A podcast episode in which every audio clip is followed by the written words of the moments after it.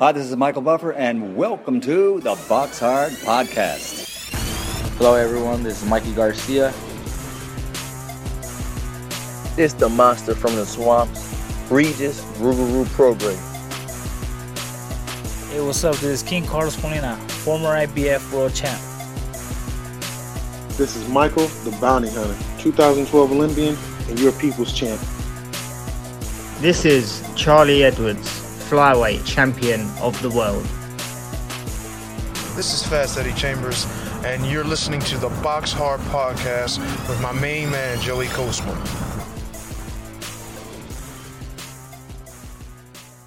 Hello, everybody, and welcome to episode 325 of the Box Hard Podcast. I'm your host, Joey Coastman. I'm joined as ever by former heavyweight world title challenger himself, Mr. Fast Eddie Chambers. Eddie, how you doing, man?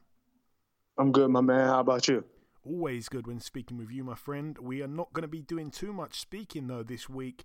Um, only one event to review, which we're going to do straight away, um, and then we're going to welcome our special guest this week. And then after that, uh, I don't even think there's any news at this moment, so uh, the outro pretty much will will uh, disclose any news if there is any. And uh, there's nothing to preview either because there's no boxing this weekend. So let's just get straight into it then. The one card took place at the Seminole Hard Rock Hotel and Casino in Hollywood, Florida. It was on uh, Fox pay per view. Um, Starting with the undercard, uh, Gerald Washington, former opponent of Eddie's, 20 and 5 now with a draw, a TKO loss in round 8 against Ali Demirezen, the guy that um, had lost his O previously to Efe Ajagba. He's now 15 and 1. Um, typical kind of Gerald Washington fight, really. Starts the fight you know, looking okay um, on the jab, working everything, uh, you know, basic fundamentals. And then as the fight wears on, uh, the conditioning comes into play or doesn't come into play, whatever you want to call it, um, and the confidence just starts pretty much in front of your eyes uh, evaporating. And um, yeah, the experience of Demirezen came came through, and yeah, he scored the knockout. I think the corner threw the towel in. Um, you know, incredible that that um, Gerald Washington was was actually up on two of the three scorecards at the time of the stoppage, but he just couldn't carry on. Um, I've seen Gerald fight like that a few times. Uh, Jonathan Rice as well on the card, 15 and 6 with a draw. He was able to beat unanimously over 10 Michael Polite Coffie, so that is a serious spanner in the works there for Michael Polite Coffie. Once a very bright prospect, he was knocked out in the first fight and completely, completely dominated here in the second fight. He's now 12 and 2. Um, yeah, I mean, that's completely derailed his career.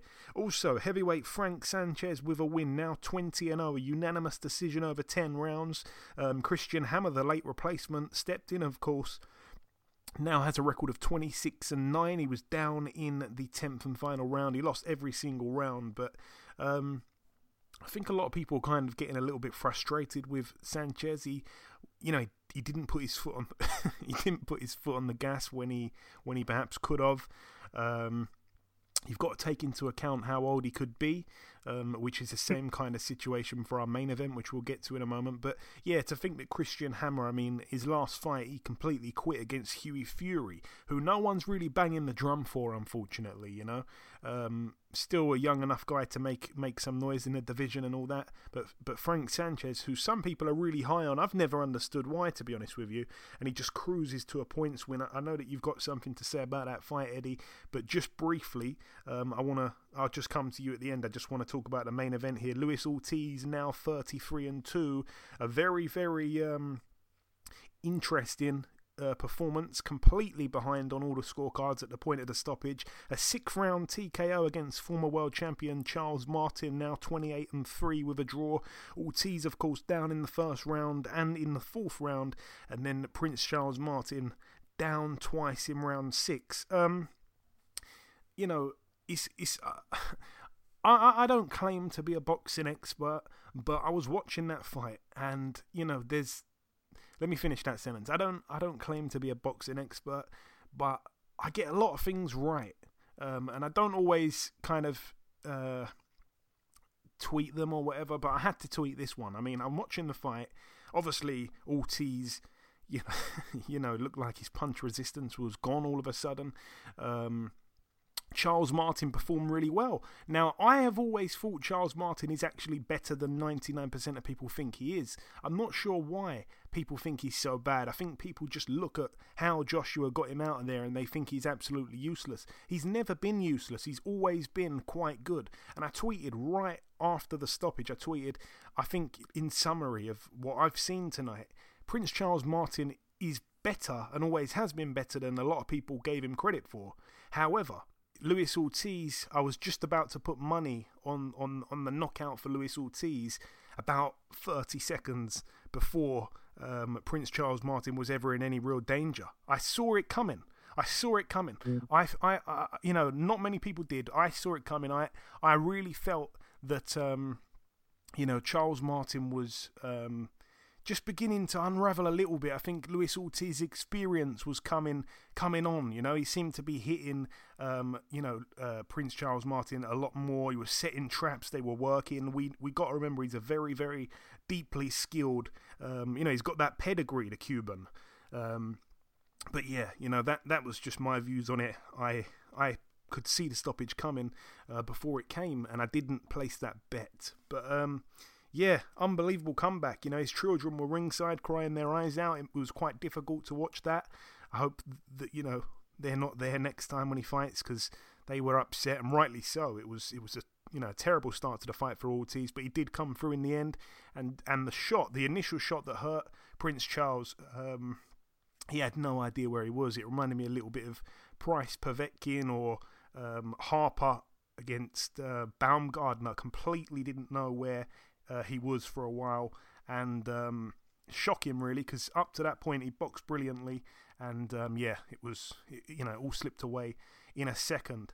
Um, yeah, that's my view really on on the entire card, Eddie. So if you want to go back and look at any of those other fights and say a word on them or whatever, or just talk straight about the main event, take it away, my friend. Okay, well, you know, as far as the um, Joe Washington, I really didn't see or the Michael Bryant Coffie, so I really can't weigh too much on it. But I just, you know, I watched Gerald and you know some of the fights that he's been in, including the heavyweight title shot that he had. He just unraveled so quickly because of the I think there's a lack of experience and understanding of conditioning. I think maybe things that he does in camp might not be there. You know, his understanding of how to deal with punches too, and the pressure of the of of, of boxing and being you know it being so focused on you sometimes for guys who are new to the game, it kind of swallows them up a little bit, you know, once you get to a certain level. So I mean, I'm not I'm not sure about that. As far as Michael Coffie, man, that's just so unfortunate. He just ran into a guy that has his number. You know what I mean? It's just one of those things. Like I don't think Michael Coffie was that bad a fighter. I think he was actually not bad. You know, I watched him fight Darmani Rock and how he just dismantled him. I was like, man, he might be something. And then to get in there with a guy like this, who is obviously a lot better than his record, and he's one of those spoilers that you get in the ring with and you just don't expect them to be anything, and they just turn out to be the hardest fight you ever had. And it just turned out that this just has been his undoing. It's unfortunate, man, for him. Um, as far as Frank Sanchez, man, it's just it's. They used to say how frustrating it was to watch me fight guys, but one thing about me is I never ran from anyone, uh, uh, uh, metaphorically or in the ring, physically. I stay right there. I'll move just enough. I'll do what it takes, but I'm in there fight and land punches. And yeah, I make guys miss, but I make them miss traditionally right in front of you. This guy just, I feel like he, he has a lot of talent and some of the things that he does. He has a good background and he understands range, but he just uses it way too much. He's he's fighting, he's moving, in my opinion, and wasting opportunities more than even like Erislandy Lara, and Lara will move around the ring like crazy. But this guy, you know, is a heavyweight, and there's the heavyweight punch count is not high, so you know what I mean. It's already like, uh, you know what I mean. And he's got a guy in front of him that's just just just there to be hit. And you know, I'm I'm not saying for him to go and just unload everything on him and not and waste punches, but you have to do something. And people used to say, people say, oh, I'm boring and I'm all this and that. And it's like, bro, like I look at this guy, and it just, if I was bad, then whew, they need to be, they need to really be upset with this one. It's, he's not a bad fighter at all. It's, it's, you know, it's just that I think he takes too much time in between combinations, in between opportunities. I think there's there's things there for him. He just doesn't he just doesn't act on it quick enough. And you know he's fast, you know, physically, and sharp, but his his his motor's not. He is. I think his motor needs to be revved a little more. Uh, that's the only thing that's going to really make him watchable because if pretty soon he'll be able to beat guys and get to a certain level because of how you know how how good he is at range, and you know he's already about six three six four, so he's not a small guy like me, so he doesn't really have to always get to the guy necessarily, but he in order for him to be like the elite elite of the elite, he's gonna have to he's gonna have to take more chances. You know what I mean, or, or at least be in range to. Um, and with the whole Charles Martin thing, Joe, it's crazy that you said what you said because I saw it coming too. I saw it coming too. I saw it coming from round one, to be honest. And I'm not just like a front runner. I, am that, but hundred percent, I saw it coming, and I knew it was going to happen. I was just, it was just a matter of when. I seen a couple of the traps he set. I seen like a couple of the counter right hands he threw off of off of uh, Charles Martin. Even though Charles Martin was doing some good things, I think it was a little bit fool's gold because the success he was having, I think, was just circumstantial, like in, in, in certain in positional. I think it it was certain shots that Ortiz was getting hit with based on being the southpaw versus southpaw that he wasn't kind of he wasn't really used to it, and you could tell that he was getting hit and he couldn't understand why the hell he was down. Like how the hell I get with with that bullshit shot, and it's because it was coming from an angle he wasn't really 100 percent comfortable. But Charles Martin was suffering from the same issues too at times, and shots would catch him wrong, and I knew eventually it would come because the cream always rises to the top. And that doesn't say that Charles Martin is not good, but I just think Ortiz is a slightly higher level. You know what I mean, skill wise, and I think it ended up showing when he finally caught him and got him out of there.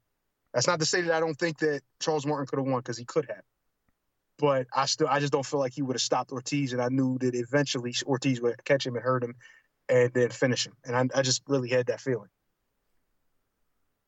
Okay, well there we there we have it. That is the review part of the show done. The final thing for us to do is to welcome our special guest on this week's podcast.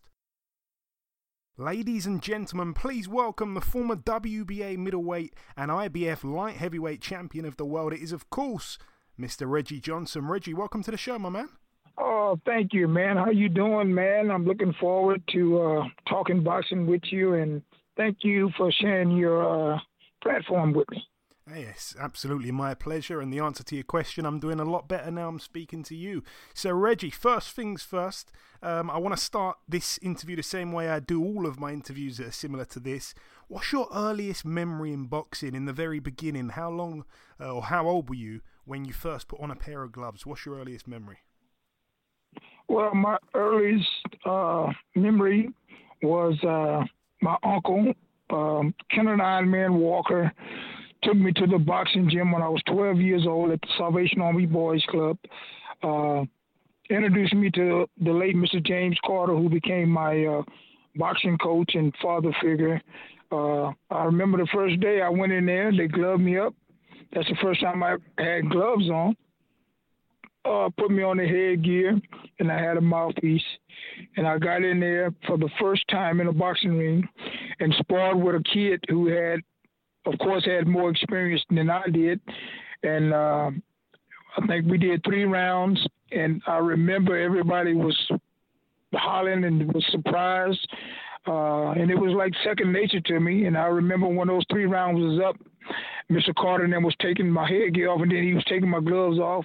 And the late Mr. James Carter told me, he said, "You know what, young man, you can be the champion of the world." And uh, that just stuck, you know, that stuck in my heart, and it stuck you know, in my head. And keep in mind, I was an active little kid. I played football, which was my first love. I played basketball. I even did the wrestling and even baseball.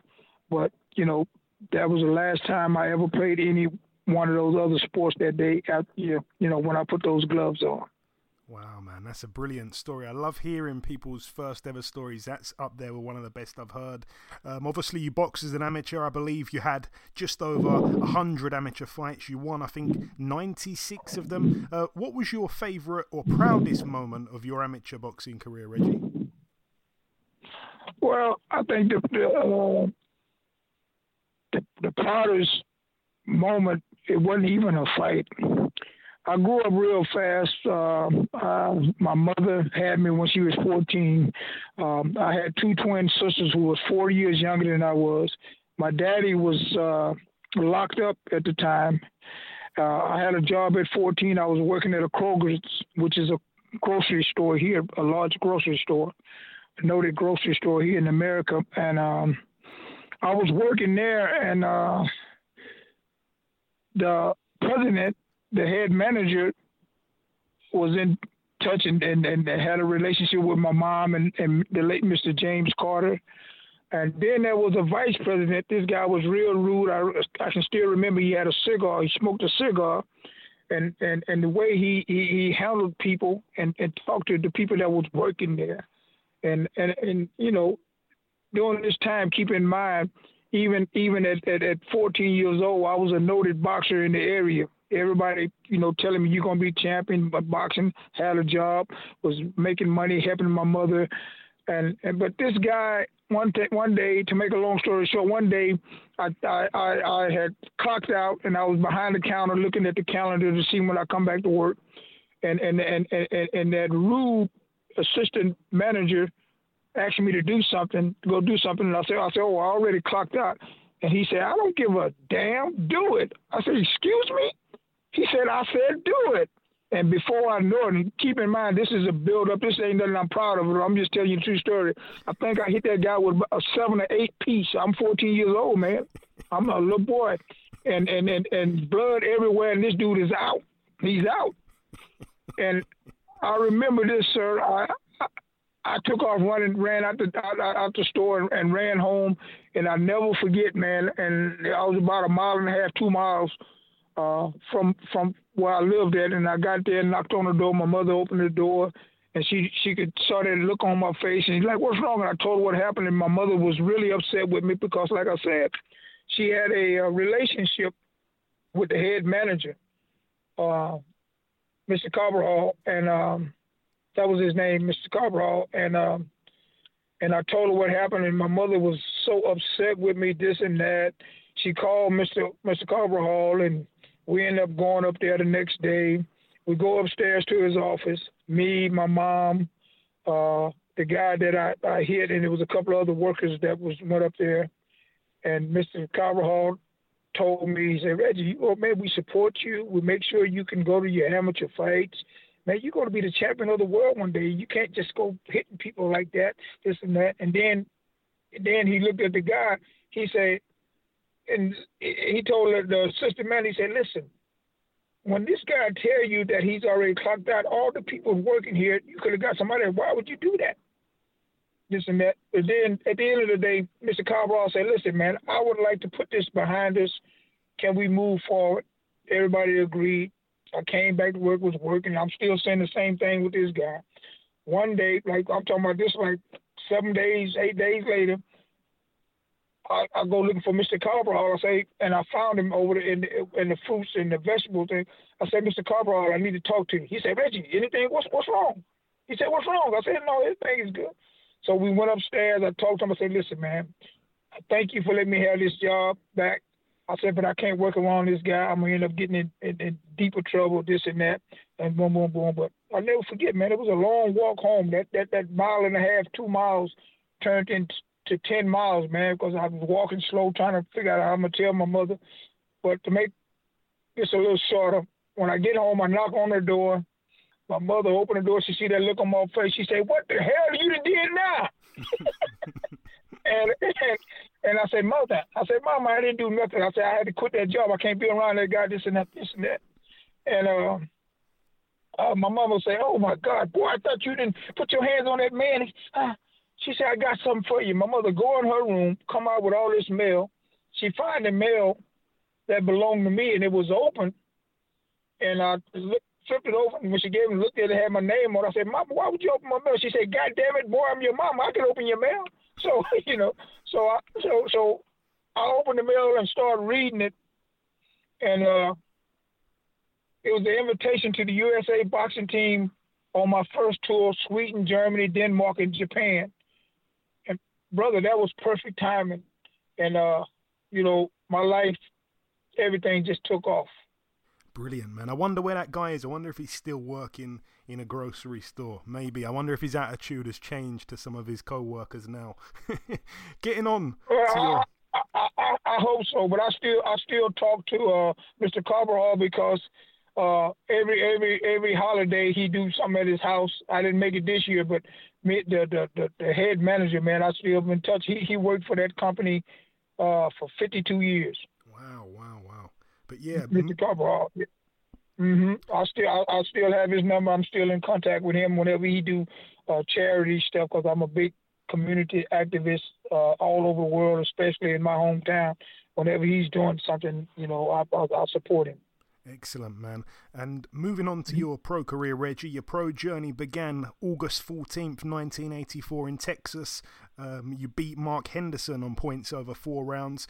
Um, tell me what you can recall about your pro debut. And am I right in saying you made your debut, was it two weeks before you turned 18?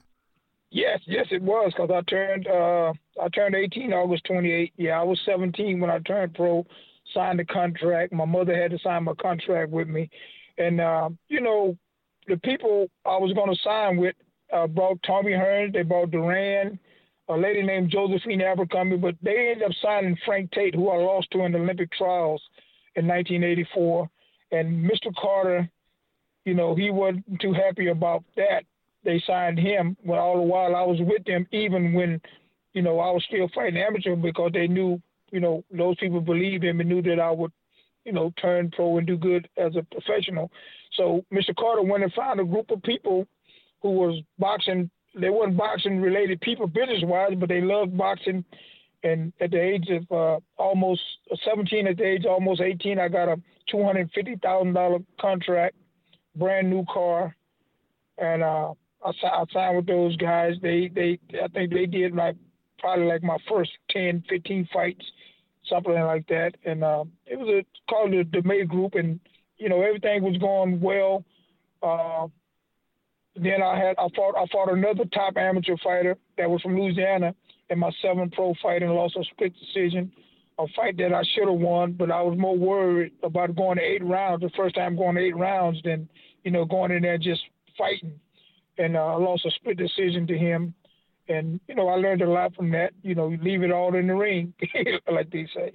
Yeah, because uh, I was going to say, obviously, you know, you made your pro debut uh, by December of that year. Only four months later, you're already six and zero. Oh. Um, you close out right. the year strong, and then yeah, January uh, of the following year, that's when you lose to Adam George um, over eight right. over eight rounds. I lost Reggie early on because it was really early on. Only five months you've been a pro. Um, a loss early on can either you know make you or break you. I want to ask if you'd agree with that, and and did it turn you into a better fighter in any way moving forward? That loss. Oh, absolutely. When you think in retrospect, but you know when you lose, uh, your your first pro fight like that, you know, uh, you know you've got this big check. You, you I mean, everybody in, in your city, in your state, and people are starting to uh, tune in from all over the nation with you. You know, it would, it, you know, it, I felt bad then, but you know, as time go on, you realize, man, you know, in a sense, on one hand, I felt bad. It hurt me then, but you know, it really taught me a lot. You know, you leave it all in the ring, you go in there, give it all you got. Don't worry about the rounds. You're going, you just get in the best shape, and you know, everything else will take care of itself. And after the loss, you, you return to the ring in March, um, again 1985. You return with a win over Phil Jones. Uh, the very next fight after that, which took place in April, was another another blip, another speed bump. You were held to a draw on points over six against Eric Williams. You and Williams then had the immediate rematch in which you stopped him in round three. Um, moving on from there, I want to jump forward now, uh, if we can uh, about five years okay. later to April 16th, 1990, a Monday night in Inglewood. Uh, your record at the time 23 and 1 with a draw. You boxed Sanderline Williams. Um, you managed to beat him very wide actually over 12 rounds 11 rounds to 1 on two cards, 10 rounds to 2 on the other card. Um, not many people were ever able to beat Williams that decisively. For example, in his very next fight, you know, after losing to you, he gets a draw with James Toney over 10 rounds. He had a split decision loss to Nigel Benn, a split decision loss to Iran Barkley, a close loss to Herol Graham. Um, what did you remember about your fight with him, Reggie? Because, like I say, no one really beat him that wide at that time. Well, you know, Sanderline Williams had also fought Frank Tate yeah. in Houston because I was at that fight, so I got a chance to see him then, and a lot of people thought he beat Frank Tate and uh, you know, during, during at that particular time, man, I was willing. You know, my thing was just I, I'll fight anybody. You know, unlike today, these guys want to pick certain fighters. I would just whoever they whoever they the managers and the people sign for me, I just go in there and fight them. And I, I know uh, Sanderline Williams he he was a trial horse for the many of the great fighters who went on to become champions because you know they I mean if this guy beat this here guy you know he's on a you know we got something because he was a he was a tough fighter tough fight. And uh you say I beat him 11 rounds to one. Uh, you know even myself I think I gave him more rounds than that in that fight at least three or four. He, he, he, he was he, he was he was a tough fighter and you know he and I fought in uh uh, in, at, at, the Great Western Forum in L.A. And, and to go back just a little bit to add it, uh, I, I, fought in South Africa, and, and the manager I had then was Bob Jordan. Me and him are still good friends. He just turned 80 years old uh, about four months ago. They sent me to South Africa. I stayed a month and a half. Took one coach from Sweetport with me over there, who had fighters signed with him here in Houston, and uh, I fought their guy, and I stopped their guy in this. I think the seventh round came back and keep in mind this is during apartheid. I wasn't even supposed to have been over there. Get back. I'm suspended by the sanctioning bodies because I wasn't supposed to have been fighting in South Africa. And uh, but the people I signed with in California, they got that lifted. Uh, a, a little after a year, and uh, but I came back. I was a gym rat in the gym, training, training, training. And the guy Bill Bitten, who owned the gym downtown Houston, said, "Reggie, why come you not fight, man? Listen, they got these people in California, man. They signing fighters. I told them about to mention your name, and they knew who you was, and they said they interested. Are you interested in going talking to these people?" I said, "Hell yeah!" And uh, I went off. I went. I went down there. Uh, uh, was down there for like uh, five days a week, and the guy Mr. DeMay who lived up in up up uh, Northern California came down, flew his little jet down to see me work out, and then I remember after I worked out with some of the top fighters there, the guy put me in the office. Uh, we was at Ken's Norton Managers Gym uh, uh, in Watts, California, 108th Street Gym. That's that was the name of the gym, and uh, they had a lot of great fighters there, man. I remember Michael Dokes and man, there was a whole bunch of great fighters trained at that gym. But anyway, after we got through sparring, uh, the guy, Mr. DeMay, came in and he said, Reggie, we are highly interested. What is it going to take for us to sign you? Keep in mind, I was 18 one and one when I when I left Houston going to California, and uh, I said, well, I hadn't really thought about it, but I, I you know, but he said, no, no, we need you to do this. And now he had one of his guys go get a, a, a pad and a pen. He said, sit in here and think about it, man. Just take your time. And you know, everything I wrote on that paper, the man came, he looked at it for a little while. He said, done deal.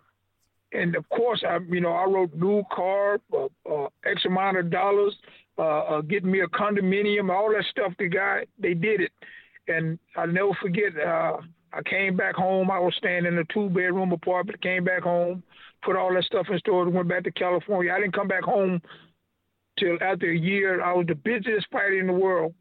I think for my first fight there, they put me in with a Hispanic guy who was a trial horse like uh, the other guy, and, and and I stopped him. This guy was going to distance. I stopped him. We was fighting at the Great Western Forum, and and I think over there, I think it was 18, 19, months or something like that. I think I had fought like 12 times and I won USBA belts and all that stuff. I was the busiest fighter in the world. And they, to the point I became the number one guy and became James Toney's mandatory. Yeah, and that brings us in nicely to my next question. Obviously, um, you know, Saturday, June 29th, 1991, the Hilton Hotel in Las Vegas, you challenge uh, for the IBF middleweight world title against the then champion, the undefeated 26 0 with a draw, James Toney. Um, At this time, you're 29 1 on 1.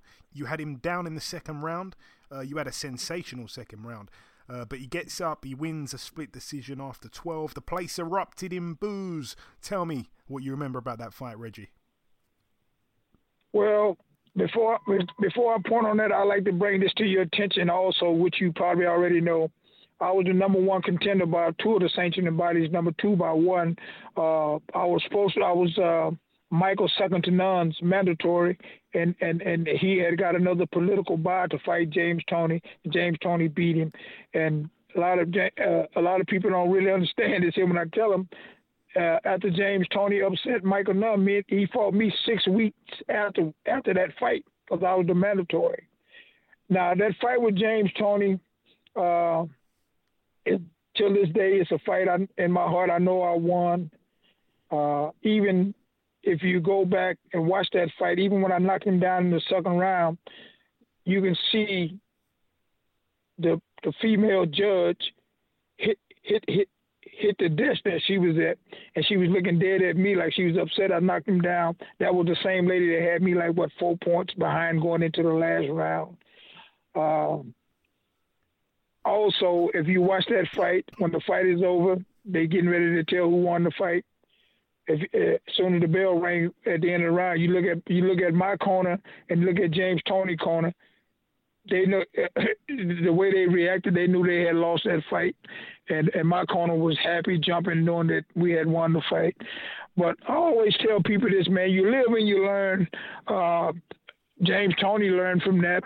Um, man, he became one of the greatest fighters in our era that could fight in any any era, and and him moving up, fighting the, the guys, those big heavyweights, and beating the great Evander Holyfield. And I mean, it only adds credibility to uh, my name. And uh, like I tell everybody about Ali, you can't mention Muhammad Ali name without bringing up Joe Frazier, or you can't bring up Joe Frazier name without bringing up Muhammad Ali. And I kind of like to think the same thing should be with me and James Toney, but once again, when we fought, my name never came up again because they knew that James Toney really lost that fight, and they knew that he couldn't beat me because the way I fought. And six months after that controversial loss to Toney, you bounce back with a second round KO over Melvin Winn in Pensacola, Florida. Uh, Florida. Your next fight takes place April 22nd, 1992, in New Jersey, a Wednesday night. Uh, you box for the vacant WBA middleweight world title against the future two weight world champion, the very tough Steve Collins. Uh, the fight ends in a majority decision victory for yourself. Uh, tell me about the fight and, of course, what it what it felt or how it felt to become champion of the world for the first time, Reggie. Well, man, it, it, it, was it was a it was a great feeling, especially when you you've already fought for the world title and you experienced that that uh, that loss that you know in your heart was a win. Irish Steve Collins, uh, I'll tell everybody, man, if I ever go to war, I want that guy standing next to me he was he was a warrior, and like you just educated people on, he went on to win two world titles himself after you lost to him. And keep in mind, I my fight with Toney happened. I had lost in my first try. He lost to Mike McCallum. So he and I both was getting a second chance, and uh, you know, he got a third chance and went on to win two more, you know, two two world titles him, himself man, that was a great victory. and if you go back and look at that fight right before they announced that I won, when they when they they said the, second had us uh, a top fight, the look I had on my face, and I said to myself, "Oh man, they're gonna get me again." But at the end of the day, you know, Reggie Johnson had became champion of the world like the late Carl told me I would be. Yeah, exactly. And that's a very proud moment. Obviously, I'm sure you will never forget, um, Reggie. Do you remember who was on the undercard that night? It was such a stacked undercard. Well, uh, they had the guy. Um, what's the guy that fought Tony? That gave. I mean, who fought uh, Mike Tyson? Gave him a tough. Tony was it Tony Tucker? Yeah. He fought on that undercard. Uh, man, there was a lot of great fighters on that on that undercard. It was a uh, there was another Italian uh, rated heavyweight. Yeah, former, Uh, former heavyweight. One of the guys who fought Mayweather in a world title fight, he beat uh, uh, Rocky Lockridge. I'm trying to remember his name. He fought Yeah. on that card. Yeah, yeah, man, it, it, was- it was. Oh, and then the guy who's deceased now, who fought what you call it, those three, Your memory's those three incredible. wars. Yeah, yeah. Yeah, what was the Arturo, guy that fought the guy? Arturo Gatti. Arturo Gatti fought on that undercard. Yeah, it, it was unbelievable, and, and and a lot of people don't understand that fight was on Showtime, and that fight was on a Wednesday night. Exactly. It wasn't on a Friday or a weekend. It was on a Wednesday night, if my memory serves me right. That's right, yeah. Your Uh, memory's incredible. Arturo Gatti, um, Tony Tucker, obviously former heavyweight Tony Tucker, champion. right. And also former heavyweight world champion Francesco Damiani. And yeah, that fight. Yeah, that's the, the guy from Italy, right? That's, That's right, right. Damiani. and, yeah, and Sean yeah. Bay Mitchell against Rocky Lock- Lockridge as well. There, you, there you go. That's right.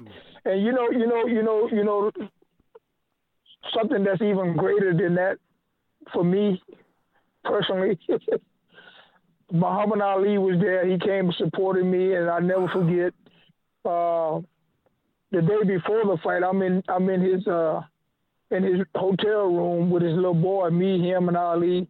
We in there talking, clowning, having fun and we get a knock on the door. It was my chief trainer, Manuel Chato Robles. As a matter of fact, his son is the one that trained Andy Ruiz to beat Anthony Joshua, and he just and he also was training the guy Morton who just fought this past weekend.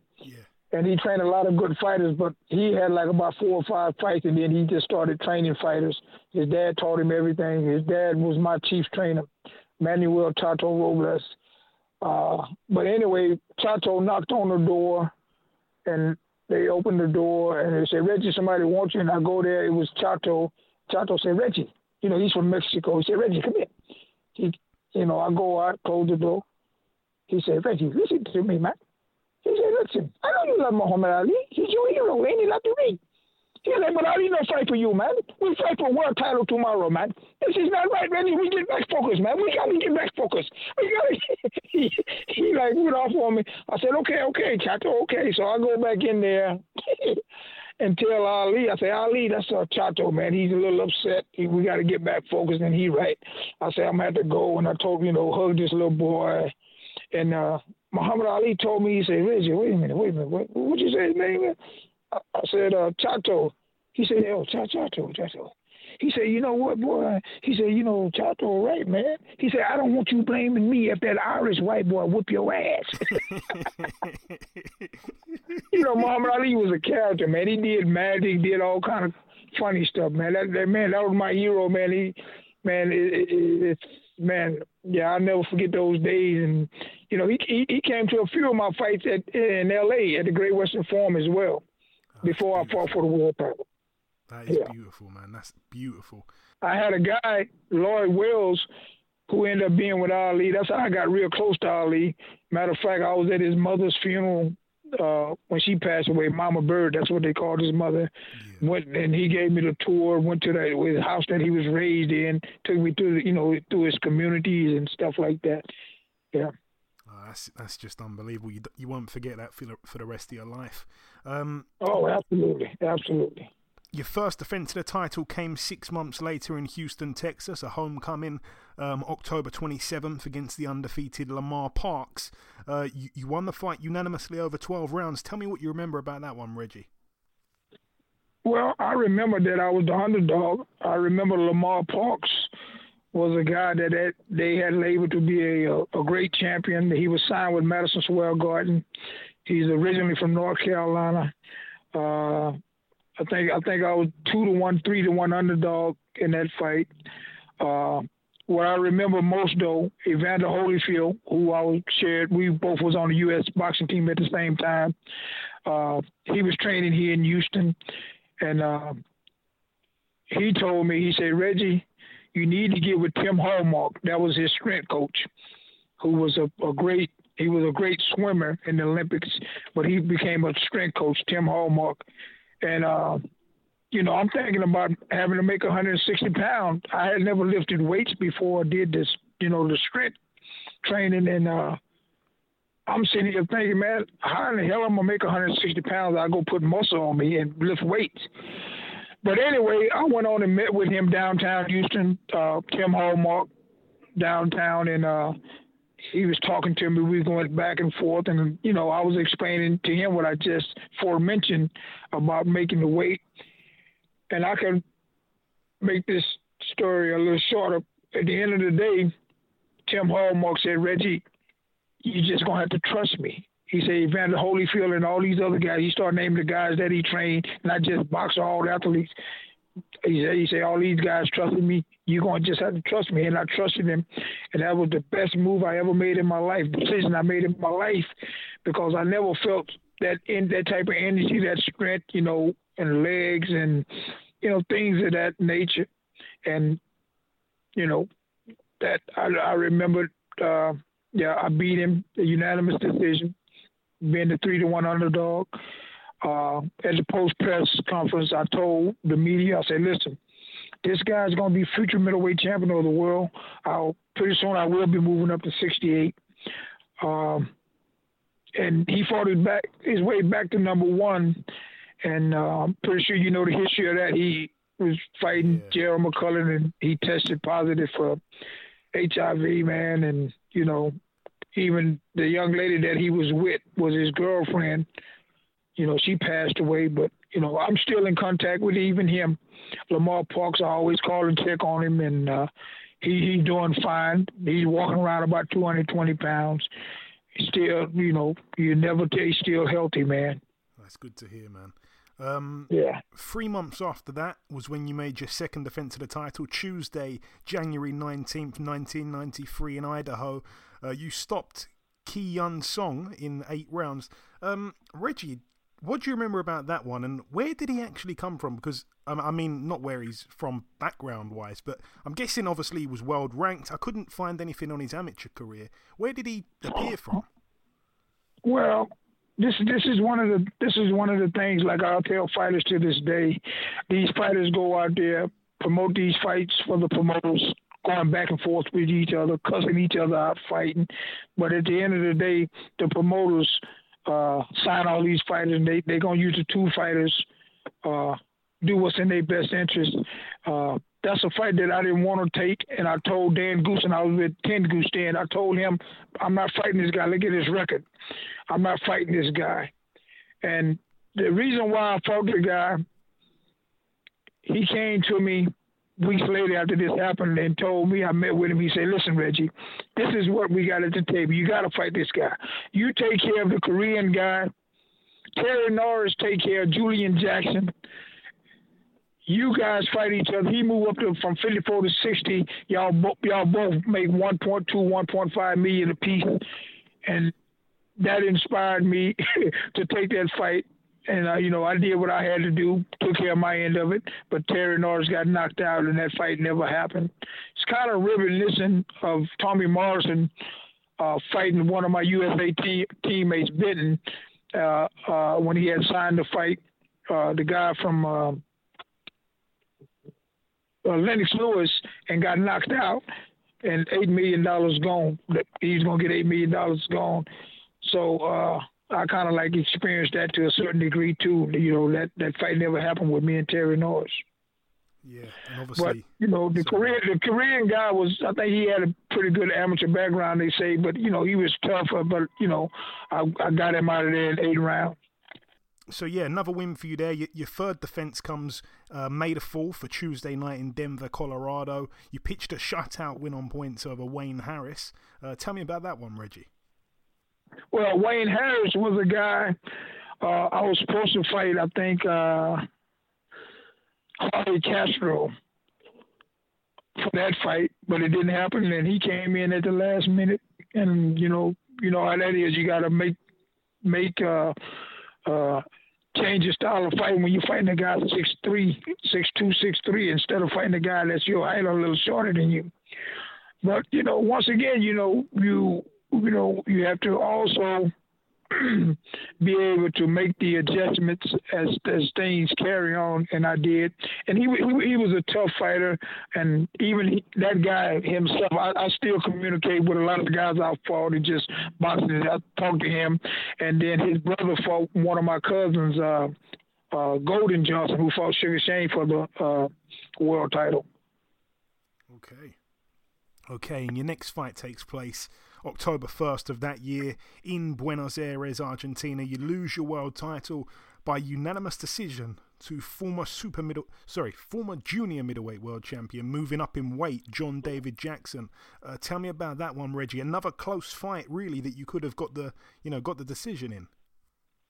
Well uh, you said that way another close fight. I, I call that another political loss. Um, john david jackson um, pretty much uh, took that fight with me and was pretty much told if he go to 12 rounds with me, he would definitely get the decision because he would go back and fight Jorge Castro from Argentina. Uh, and what happened was uh, that political loss, when that happened, he wouldn't go over there and fight him, and they stripped him, and that's why I end up fighting Castro, and I went over there because I wanted to win my title back, and then I end up going back again. You know, they I got those, those uh, John David Jackson, my two fights in Argentina. Uh, I've labeled those uh, political losses on my record, and of course the James Toney fight. I have four political losses, but. Uh, that, that that's pretty much what what happened with John David Jackson, and let me say this about John David Jackson. He's left-handed too. It's like really it was a it was uh, uh, like we wasn't playing uh, checkers, we were playing chess. This guy was left-handed, and it was like I was kind of like almost like fighting myself. you know, he was a smart fighter, but he didn't beat me. Yeah, and like I say, let's let's uh, I don't want to go too far ahead. I want to sort of keep it so that people don't get lost. Um, after the loss, the quote unquote loss to Jackson, you bounce back um, four months later against Ramon Felix. You stopped him in a round. Uh, in the meantime, as you said, John David Jackson gets stripped. Um, in your next fight, you get the chance to box for the title again. And then, yeah, August 12th, 1994, back in Argentina, you box for your old title uh, the WBA middleweight world title, which was, of course, vacant at that point. Jorge Castro, your opponent, the Argentinian fighter who was um, on the undercard, obviously, the night you boxed John David Jackson. His record at the time, 93 and 4 with two draws, 65 by KO. I mean, this was his 100th fight. Incredible. But yeah, you go 12 rounds, you lose a split decision. Um, I know you pretty much summed it up, but just so that people can uh, get the first fight so they can tell the difference between the first fight and the eventual second fight. Just give me a sentence on this first fight, uh, the first fight between you and Castro, Reggie. Well, it would be the same thing like the second fight uh, to educate uh, uh boxing related people or boxing fans. Uh, normally, whenever you fight somebody in their country, in their backyard, and if a fight is a split decision, uh, nine out of ten times the guy who lost the fight won that fight. And uh, you just for mentioned about the split decision. Uh, it, it, it, was a fight that I, I, once again, in my heart, I know I won, but you know, uh, I was battling the system. I was battling, you know, how things operate and work in the ultimate sport of boxing. Uh, and you know, I had to live with it. You know, that was a long flight home. Uh, but you know, yeah, I'm no. the same guy that went back and fought him later. yeah, but you know, again, you're right. You go to a guy's backyard, uh, you know, you lose a split decision. That pretty much paints a picture in itself, especially if that guy you're fighting is like a you know a superstar in his country as well. You're just not going to get that that decision. Um, yeah, so after the first fight with Castro, you took 14 months out the ring. Obviously, you, you were inactive. Castro, on the other hand, defended the title three times. Um, of his three defences, one came against John David Jackson. He beat him by knockout after trailing on the scorecards the entire fight. Uh, it went down as the right. Ring Magazine's 1994 Fight of the Year. Uh, obviously, the rematch, again, you're, you're in Argentina. Friday the 13th, by the way, October 1995. Um, Yeah, almost like deja vu. Another, almost like deja vu. Another split decision. Um, we're not going to talk about that because again, they were pretty much the same fight twice. After the Castro fight, uh, you become inactive. Almost two years you were out before you returned at light heavyweight in July of 1997 in Mississippi against Robert Doyle, who you stopped in a round. This brings us into 1998. February 6th was the date you fight for the IBF light heavyweight world title against the then champion, the undefeated big punching William Guthrie. Uh, it was you, though, who scored the knockout win in round five. He subsequently had to be removed from the ring on a stretcher. A huge knockout. Uh, tell me about that fight and, of course, what it felt like to win a world title now for the second time in a second weight class, Reggie. Well, let, let, let, let me start off with how that fight came about. You know, I was like I said, I was a gym rat. I stayed in the gym. The guy who owned the gym, Bill Benton, uh, got a call, and that fight was for Frank Tate, who I lost to in the Olympic trials. They wanted to fight him, and he he wouldn't take the fight. And Mr. Benton told the people at HBO, he said, "Well, do you have any ties uh, with this guy? Because I have somebody to fight him, but he's not going to beat this guy." And he said, the guy from HBO said, "Get the hell out of here! Who you got that's going to whoop William Guthrie?" And he mentioned my name. He said Reggie Johnson. He said the guy HBO said, "Get the hell out of here! Reggie is a middleweight." He said, "Yeah, but no, Reggie's moving up to super middle, but I'm pretty sure he would consider." Fighting William Guthrie for a world title, and when he told me, I said, "Hell yeah, I want that fight."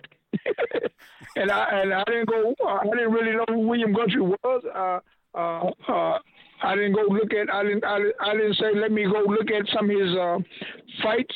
I say hell yeah, I'll take that fight, and that's how that whole fight happened. And uh, you know me uh, uh, studying William Guthrie, getting ready for him for that fight, bringing in big guys to spar with. Uh, uh, I realized, you know, once again, what we didn't mention at the beginning of this when I turned pro, the great Curtis Cokes, the people hired to train me too. And the first thing Curtis Cokes, uh, first day I was in the gym with him, the first thing he said, he said, Reggie, you see those legs? Those same legs you use to position yourself to hit a man with is the same damn legs you use to get the hell out the way. And uh that's that's pretty much you know I beat a lot of guys really if you think about it with my legs and of course you know defensive skills but it all starts with your legs and uh, I, that that spoken volume and stuck in my head this every day training for that fight with William Guthrie. And uh, but I knew moving up in weight I had to get some type of respect because he was knocking everybody out. And uh, you know, I was real. I think that was people didn't realize that I could fight like that as well. You know, move in the time taking to a guy and and and, and punch like that. Yeah, like I say, it was a, a huge knockout. Uh, your your first defence of the light heavyweight crown came three months later. You had to travel to Italy for this one. Uh, May 29th, 1998, against Ole Klemetsen. Uh, you beat him unanimously over 12. Do you remember much about that one? Oh, yeah, man. There's a lot of history that goes with that fight. Uh, uh, I know he was with uh, Emanuel Steward and him in Detroit. He was there for a while, had fights out there, was training out there uh, when I fought him, I guess he was back in the Oslo, Norway area because uh, I remember getting a call after we had signed to fight him in Italy, and they wanted me to go to Oslo, Norway, from his area because I guess they was having problems with you know selling the pay per view deal. And and I told my guy, I say, listen, man, our deal is done. I'm not going over there unless they pay me. So everything worked in our favor. I got paid. Uh, I'm talking seventy five thousand to go over there. I took five guys. We went over there, did a press conference, this and that, to speed up to the fight. Go over there. His manager uh, and promoter was uh, the guy who Lennox Lewis, who just had sued and got got away from him, uh, was uh, was his manager. And when we got there, I remember the, the nice hotel on the water in Italy, beautiful. Uh, they say, Reggie, this is where you stand, but they wanted to put all the rest of my people in a different hotel. And I'm like, hell no, my people sleep where I sleep. And me and the, me and the promoter got got into it right off the thing, man. It was it was nasty. but he ended up getting it right. Uh, we all got in the hotel, and then uh, we was there for about two weeks. And one day they wanted me to do some stuff with me and all my crew out on the patio, looking at the water, playing dominoes. And I said, okay, no problem. Uh, we did it. Next thing I know, man, we see his whole crew walking over to, to, to the hotel where I'm at, and they had guitars because his dad and brothers, all of them, was musically inclined with guitar singing. And I never forget, we playing dominoes. I'm like, man, they didn't tell me they was gonna do all this stuff. I said, got up, I said, let's go. And I was walking off, and I passed by his dad, who was playing the guitar, singing a song, bye bye Reggie, bye bye Reggie, goodbye. And, you know, he's gonna knock me out. Talking, I'm gonna get. And next thing I know, I started thinking about that. I say, man, they trying to get in my head. I'm gonna get in their head. I snatched the guitar, broke the guitar. We started swinging, fighting everybody, and they got that settled down. and uh, but anyway, man, that guy was hey by far, man, that guy is the dirtiest fighter I ever fought, and even with that fight, if you go back and watch that fight, you can tell that referee was working with the promoter because he letting the guy headbutt and do all this stuff. And you know, I'm a clean fighter and I do what I do, but I know hey, I've been taught by some some some some great trainers, and I know all the dirty tricks if I had to use them. And I did some some some tricks on him that really, really, really. And at the end of that fight, at the end of the day, I ended up winning the fight.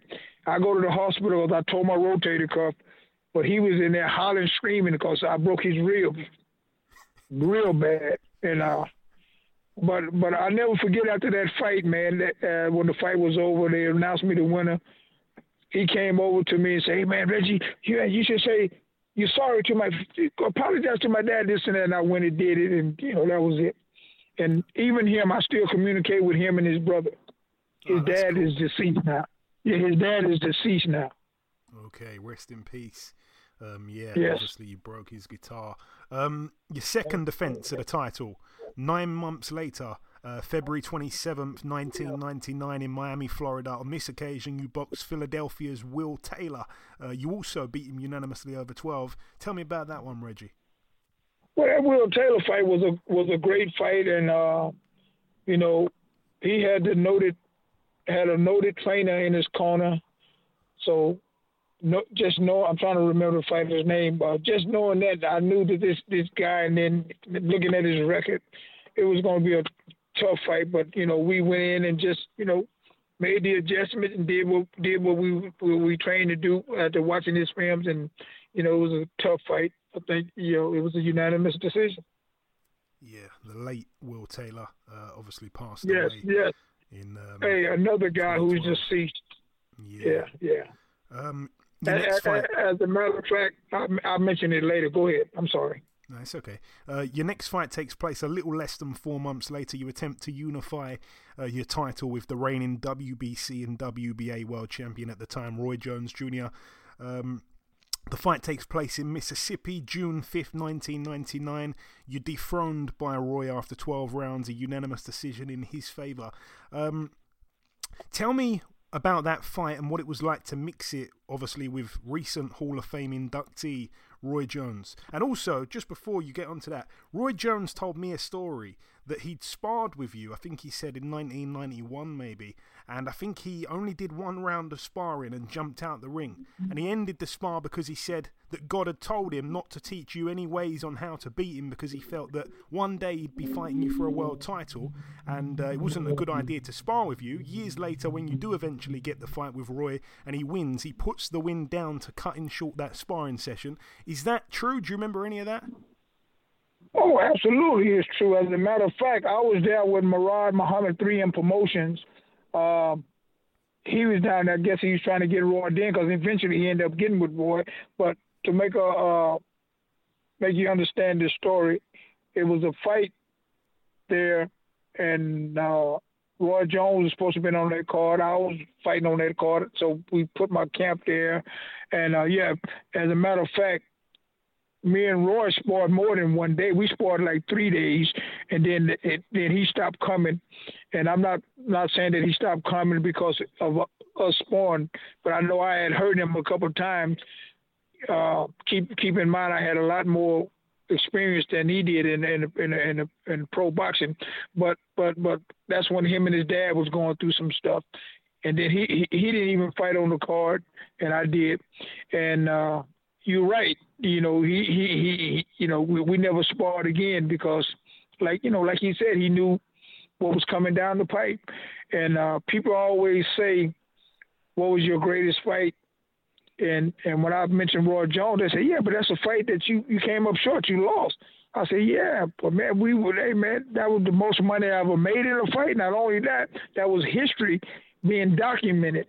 Uh, uh, the undisputed light heavyweight championship of the world that hadn't been done since since uh, Michael Spinks. So till this day, you know, I, I stand on that. That was my greatest fight. If you, if you and and and you know, it kind of like the old school stuff. The best fought the best. You had two of two of the best in the division fighting each other. Yeah, no, a brilliant, brilliant fight between two brilliant champions. Um, it's, it's good to get your side of that sparring story as well because uh, it's such a it's such a cool one. I really like that. Obviously, they say don't ever fight your sparring partners, and um, yeah, it's it's very interesting.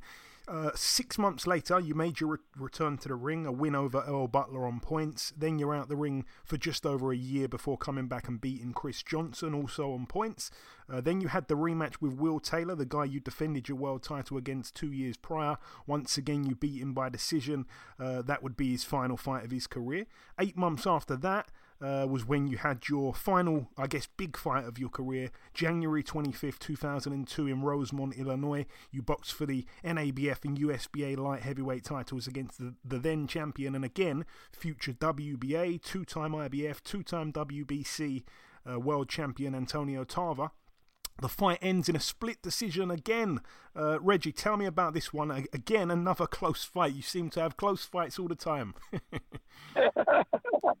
Well, this is the reality of this split decision. Uh, I think they the judges, uh, the, you know, you know, you know, if you're in that fight, you know when you win or you think it's close, you don't know if you win or not. Like people would still come up and tell me, man, they stole that fight. Now Tarver won that fight. Uh, I remember in the third round that I experienced this for the first time. Uh, I got hit in my ear I got my eardrum busted. And I remember for like three, four, five rounds, all I could hear was, oh, and uh, uh, uh, I had to change my whole style of fighting because uh, I also was educated that that the equilibrium, taste buds, eardrums, all that stuff is tied in together. For a while, I couldn't, I couldn't, I mean, when I eat, I couldn't taste my food. I ended up having a, a slight, you know, uh, day out surgery on my ear. Uh, and James, I mean, I'm sorry, Antonio Tarver won that fight. And once again, when you when you when you have fights like that, win, lose, or draw, you learn. And and in time, those fights kind of like add credibility to your resume and to your record because at the end of the day, look what Antonio Tarver did to the great Roy Jones, and just knowing that I was fighting guys on that, you know, on that level, it speaks in volume. It certainly does. And obviously, after that fight, you decided to retire. Uh, you did, of course, come back though and have two more fights. One took place three and a half years later, August 2005, a ninth round KO win over Fred Moore. Uh, then your final fight took place two and a half years after that, uh, February 2008, a split decision win over 12 against former WBO light heavyweight world champion Julio Cesar Gon- Gonzalez, uh, leaving behind, of course, a record of 44 and 7. Um, with one draw, of course. Now, following your boxing career, uh, Reggie, you know, tell me what you can t- tell me about this. Obviously, for the listeners, I want to bring them up to speed and correct me if anything okay. here is wrong. Um, the month after your final fight, you get charged in Texas uh, for theft of, of a reported sum of a, of 120 $100,000. It was in the wake of Hurricane Katrina and Hurricane Rita. The Red Cross, a charity, had apparently given apparently had given you this amount of money to put on a series of boxing camps for children to help the youth in the community following those tragic hurricanes. Again, reportedly, these boxing camps never took place, and subsequently, you're convicted in, in 2010, sentenced to 12 years in jail. Um, however, you're released just uh, just over two years later due to good behaviour. You've always, of course, maintained your innocence regarding these very serious allegations. Um, what can you tell us about that situation, uh, the situation, Reggie? Because, yeah, just what can you tell us about that? It seems crazy. Well, I can tell you a lot about that. Uh, till this day, uh, just like the James Toney fight, my heart, I know I won that fight. Until this day, I take a stand. And you just for mentioned it, I was an innocent man. I did three years, six months, and three days as an innocent man. Uh, when I went to trial, uh, I had some paid attorneys. Then I had some court-appointed attorneys. Neither one of them, out, out of those four attorneys, neither one of them would show the check that they gave me. The key thing is this camp was a summer camp. So I don't know what it is in your country, but the summer is normally over in like what is it, uh, like the tenth or something like that, uh, uh, uh September early September, like the first ten days of of, of sub, sub, September. Yeah. September, and uh, the check that they gave me, one hundred twenty one thousand and some change church uh, check, they gave it to me October nineteenth. And what I'm uh, what I want to do, I'm, I'm, gonna send you a copy of that check just so you so you could so you you could just have it and look at it and and and, and see. But now one of those attorneys they didn't want to. If they would have showed the jury that check, and then that's another thing. When we did the research on it, I wasn't the only one who was doing camps. They had a whole bunch of different people. They had some police officers did stuff. They got lost their jobs. It, it, it, I mean, it was it, it, was crazy. But even that stuff, you know, being talked about in my book, being brought back up because that's something that that that that uh, you know, I'm still standing on, and all that stuff will uh, come back up. Because yeah, obviously, you know, it's uh, it's, it's, it's it's it's serious. Obviously, it's a lot of money. Um, it's uh, yeah, it's. I mean, the pe- the picture that was painted is that you know this money's kind of stolen from an underprivileged children charity. Uh, you know, right after a crisis. So, just in a nutshell, um, Reggie, you were you you received the money and and spent it on the camps, or I mean, what? Just in a real oh, no, nutshell. No, no, no, no, no, no. When I first met with those people downtown Houston, that they deal, I told them I was getting ready to fight Glenn Johnson. That's when I ended up fighting Julio Gonzalez, who beat Glenn Johnson, because the fight got pushed back. Glenn Johnson fought the uh, the other champion, and I said, you know what I'm gonna do? I'm gonna call the guy who beat him, Julio Gonzalez, who I knew from California anyway, because he used to when he had about 12, 14 fights, he used to spar with me when I lived out there. So that's how that fight came up. So the fight was pushed back. So of, of course, and they told me that we can do it the following Sunday if it didn't work because I had a fight coming up, and all that stuff is documented too because we had press conferences and all that stuff in, in, in the state of Louisiana where the, where the fight was going to take place and where the fight eventually did take place with Julio Gonzalez. And Reggie, what was prison like for you, an ex-world champion winding up in jail? Did anyone try to test you out, try to provoke you, try to fight you? well, I, I was in there three years, six months, and three days. I did have uh, four altercations in there, but you know, a lot of people, uh, of course, they're gonna recognize you. Uh, oh, that's, that's the champion resident. Then you know the police officers know the people that's working your your, your cages. Uh, your what's a lot of people people know, but I'll it, it, it, you know, hey man, I'm a community activist the world over wherever I go, wherever I'm at, I, I like helping people. And me and another Muslim guy was in a tank one time. Two guys came in there, uh, want to fight people, take their commissary with me, their food and all that stuff. And he got one of them, and I got one of them. and, and you know we control those guys. And uh, one day I'm laying on my bunk in prison. It was on a Sunday because they had the NFL football games on, and I hear all these guys hollering this and that, and I jump up. I'm like, "What's going on?" The lady who's working the the, the what's it called had turned the TV off because one of the guys that that that, was in his room the other the bad guy that was in his room that we had, they were doing good stuff, man. He went in there, was cussing the lady out, talking to her. And this lady, man, had to be like about 55, 60 something years old. I mean, man, that, that lady got grandkids, and, and, and I go and I say, hey, man, you can't talk to this lady. That's somebody's mother. Boom, boom, boom, boom, boom. And then the dude walk off. He say, listen to me, champ.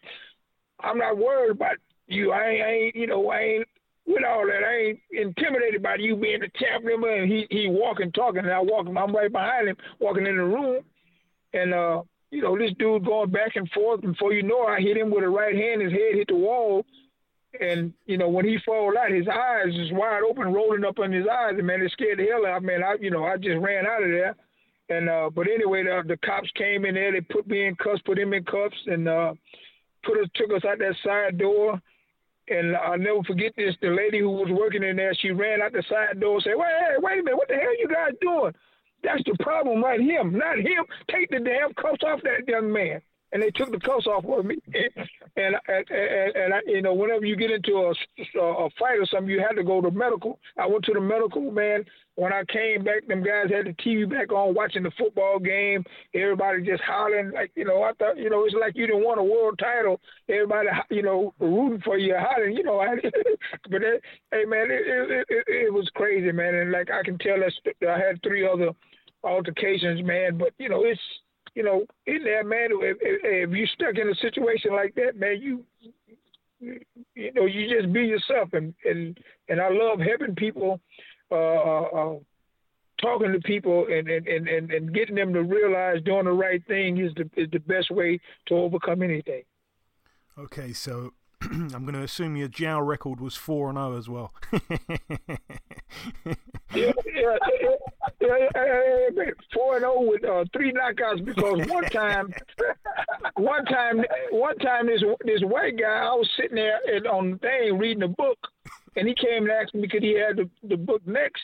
I said, N.O. got it next. N.O. is a guy who's in Houston, but he's from New Orleans, Louisiana, and everybody called him N.O. And and the dude asked me for the book, and and I told him, I said, well, N.O. got it next. You got to get it from him. And uh, so, you know, a little time go by, and the guy come back and say, Champ, what a book is, man. I said, I told you N.O. had it next. And then, then this guy just lose it. He go crazy.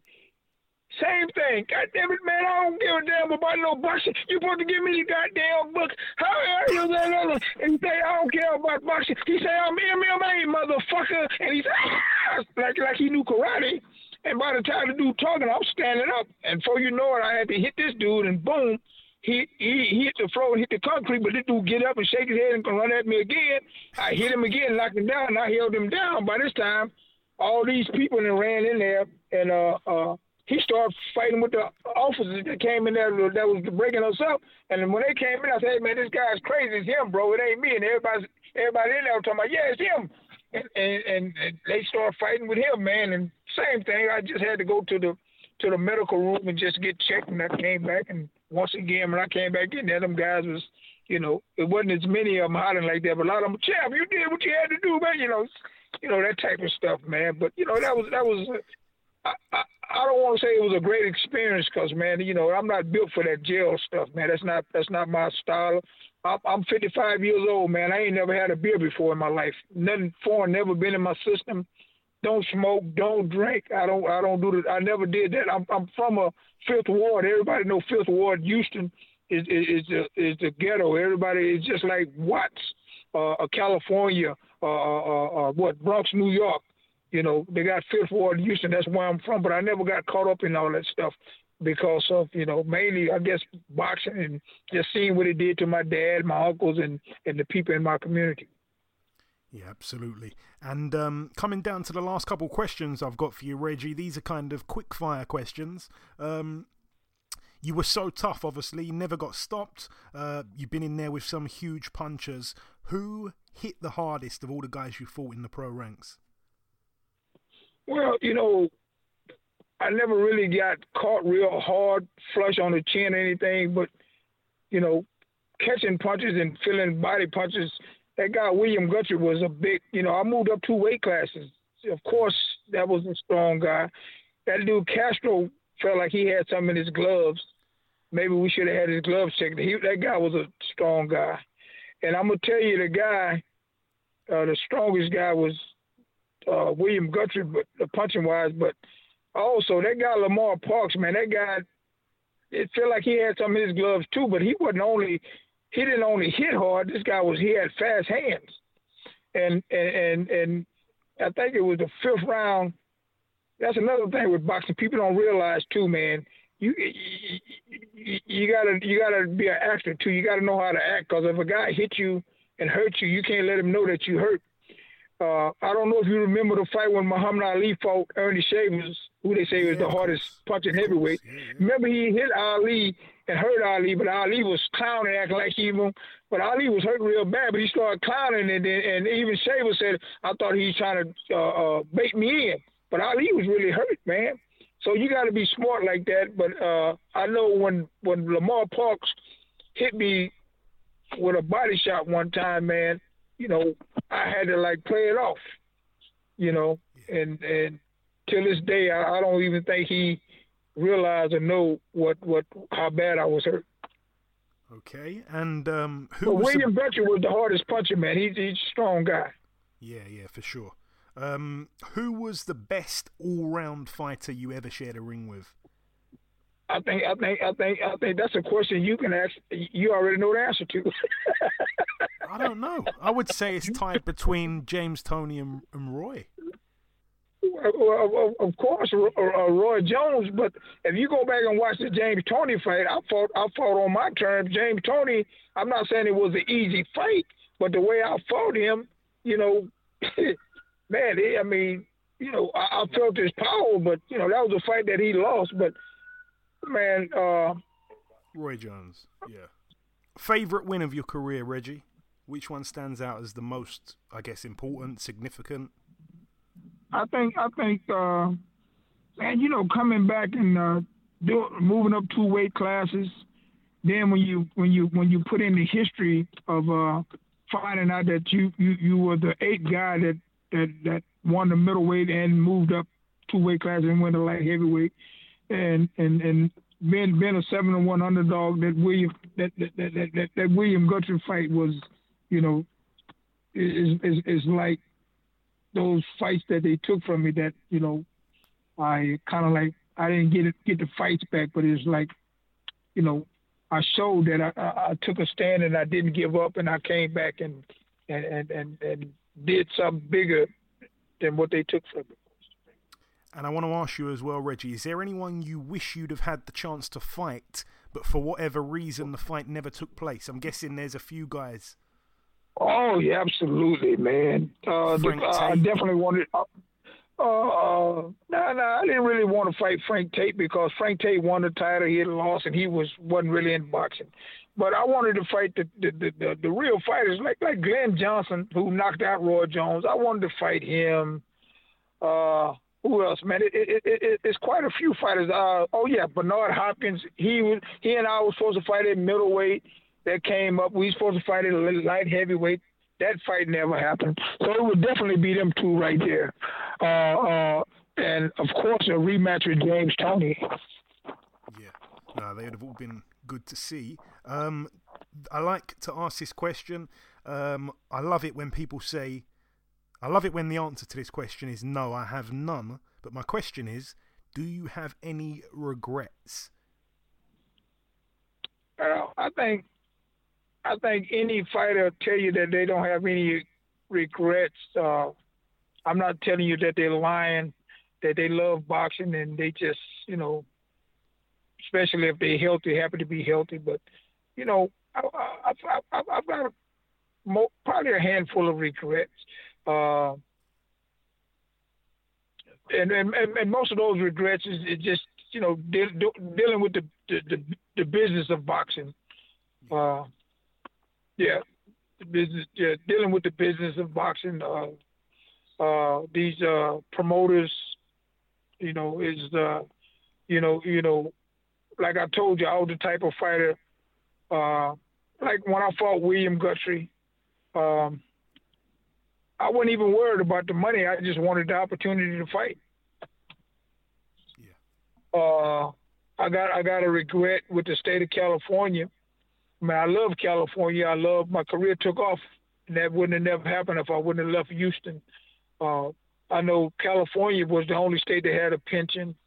Uh, and this is not a regret because this is something just like my legal situation.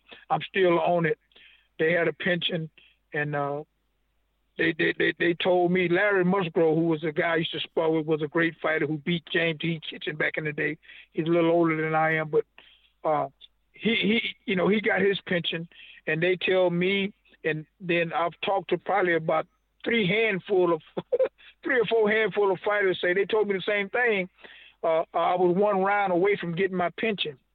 Okay. And and uh, yeah, yeah, and and I'm not saying that that's that that's a regret, but that's that's something that boxing that you know that's still ongoing, like the legal situation that that uh that I'm I'm, I'm still standing on and, and, and trying to get right. Yeah, the, the, you know the aftercare for boxers when they retire, it's uh, it definitely needs some work from some angle. Um, what are you doing these days, Reggie? What keeps you busy these days? You know, that's one of the most the uh, questions that I'm asked uh, when people realize who I am, or you know, just interviews. And I tell people what I do. I'm a community activist. I work with uh, police officers, go to detention centers, work with kids, schools, speak at boxing gyms, boys and girls clubs, things of that nature. I'm a, I'm a community, I'm a world community activist. Even when I went to Argentina, I went up in the mountains where all the poor people was, and and, and all them poor people became my fans, and I'm fighting a guy in Argentina, Jorge Castro. so you know, uh, uh, even in going to Spain, even in Italy, man, we you know we we we always the whole crew we all on the same page, man, and and and I like to uh, send a big shout out to all the people who traveled the world with me, uh, stood with me, uh, and it's sad to say, I got I got a picture I just put out there, had ten people on it in Italy and, and seven of those people are not with us. Uh, I lost the great Chuck Bodak. Chuck Bodak, he always put the fighter's name or something on his head. He was an older guy. He died about 95. But Chuck, Chuck Bodak, man, he, he was a great cut man. Great cut man. Yeah. Uh, my chief trainer, Manuel Chato Robles. Uh, man, my dad, two of his friends who went to Italy with us. Uh, I got like a a young man I grew up with was like my little brother. He died, and he was younger than I was. I got an uncle right now who started me to boxing. He's right now battling uh, stage four cancer. Ken Kenan Iron Man Walker. He the guy that took me to the boys club and took me to the late Mr. James Carter. It, it, it's just man, it goes on and on and on and and I'm a picture guy, man. I probably got over seventy-five thousand pictures. I'm working on a picture book. That will be the first book that I release. Uh, it's just going through all them pictures and then realizing, man, this guy's gone. Oh, he's gone. Uh, my photographer, Hudson Skip Davis, he's gone. It's just, man, when you reminisce and then then when you go back and watch the old films, all these guys in your corner working, and you know, you you realize they're not they're gone. They're not here. Yeah, life is so short. Um, Absolutely. You know, my next question was actually going to be a lot of people retire from boxing, they wind up unhappy. Obviously, the way your career went, the man you are today, 2022, are you a happy man? Oh, yes, I'm a very happy man. Happy to be here. I'm I'm I'm, I'm happy I got all my uh, faculties. Uh, you know, uh, incredible. You got an incredible memory as well. Yeah, yeah, yeah, yeah. Well, well, my memory, you know, when you have a lot on your mind, sometimes I mean, my memory, I have to think about it, but it always come back to me, uh, and it's not because of the punishment. I'm, I'm not one of those. I've never been knocked out. Uh, I never took a, a beating of the punishment, and you know, I was fortunate and blessed to uh, had a career I had, and you know, in in that business, man, it's you know, a lot of guys, man, and that's another thing I want to put out there, man. I'm working with some guys in Minnesota, some people in New York, and uh, got a we got a, uh champions uh, um, forever champions world tour. We're putting together, bringing fighters together, just traveling the world, connecting with the boxing fan, autograph shows, black tie events, dinner events, raising money for worthy causes. Man, us fighters coming together doing doing that. Uh, and you know, and we and we're gonna do this here. There won't be no promoters involved in this. That sounds a great idea. Hopefully, you guys wind up in the UK. There's a lot of people over here that would love to see you. Um, oh, I got I got a few people I'm talking to already over there. Uh, Ireland, uh, yeah, yeah, uh, Germany. Yeah, we're gonna we're gonna we're gonna definitely be there, and hopefully, uh, I, I had that set up already for uh, uh, London, UK, Ireland, and Germany, and they pushed it back like three days, and then they just said we're gonna have to wait till 2022, Reggie, because of the coronavirus. Okay, well, hopefully it's all yeah. rescheduled with you know with with dates locked in. Um, my final two questions for you, Reggie. I'm putting you on the spot a little bit here, but I think your good memory is gonna have no problem with this. Favorite UK fighter, any era, who springs to mind? oh, that's got that's got to be Lennox Lewis, man. I love Lennox Lewis. I think he was a great fighter. Yeah, a lot of people say Lennox. A lot of people say Prince Naseem Hamed uh, Lennox, obviously Ricky Hatton. Uh, yeah. Yeah, yeah, Ricky Hatton. But I mean, you know, uh, I like, I like uh, uh Lennox. No, no, I, I, yeah, yeah, I, I, I would put Lennox number one. Uh, uh, Ricky Hatton is good, but he would be number three, and what you call would be number, but two because you know he's a left-handed fighter. Yeah. Like okay. myself. and just finally, my final. Go on and he was an entertainer too, man. That guy, that guy could punch, man. And wow, he's a good fighter. Absolutely, man. uh, and my final, my final real question for you, Reggie. Um, if you've got any closing words to anyone that could be listening to this, particularly uh, your fans here in the UK, if you've got any closing message before we let you go, say whatever you like, my friend. The stage is yours. Well, I would uh, first of all, I would like to say I've, I've been in London, UK, about three times, but it was always in passing. You know, flying somewhere else. I would love to come there, and we're working on that. I can't wait to get there to spend time there because, and I'm not just saying this here, man. That London, UK area over there, I think they got the best fans on planet Earth the best fans on planet Earth, and uh, I would love. I can't wait to come there. And I remember, what I, I, I remember watching Ali over there, man. How how those people, man, they was, man. I just I want to experience what Ali experienced. Yeah, yeah. A lot a lot of people say we've got the best boxing fans over here. Um, you know, yeah. we certainly recognise and respect, uh, you know, world champions, former world champions. I'm sure you'd be welcomed with open arms. Listen, Reggie, it's been a real pleasure speaking with you, my friend. Thank you so much for walking down memory lane with me. Thank you for your time, and um, I want to wish you as well a happy New Year 2022. Oh, likewise, brother, and thank you for sharing your platform with us, man. And this is great make sure you send me a copy of this because I, I, document and keep all stuff like this. And man, I'm I'm I'm really looking forward coming spending time there, uh, just communicating, doing charity stuff, and and really, man, hanging out with the boxing fans, man. Okay, and this wraps up episode 325 of the Box Hard podcast. I've been your host, Joey Coastman. Eddie Chambers has been with me for the duration of the show. A huge thank you to our special guest this week, the former WBA middleweight and IBF light heavyweight world champion Reggie Johnson. The biggest thanks of all, though, goes out to you, the listeners. Thanks once again for tuning in this week. And that's about everything from myself. Enjoy your weekends, people. Stay safe, and we shall see you all again next week.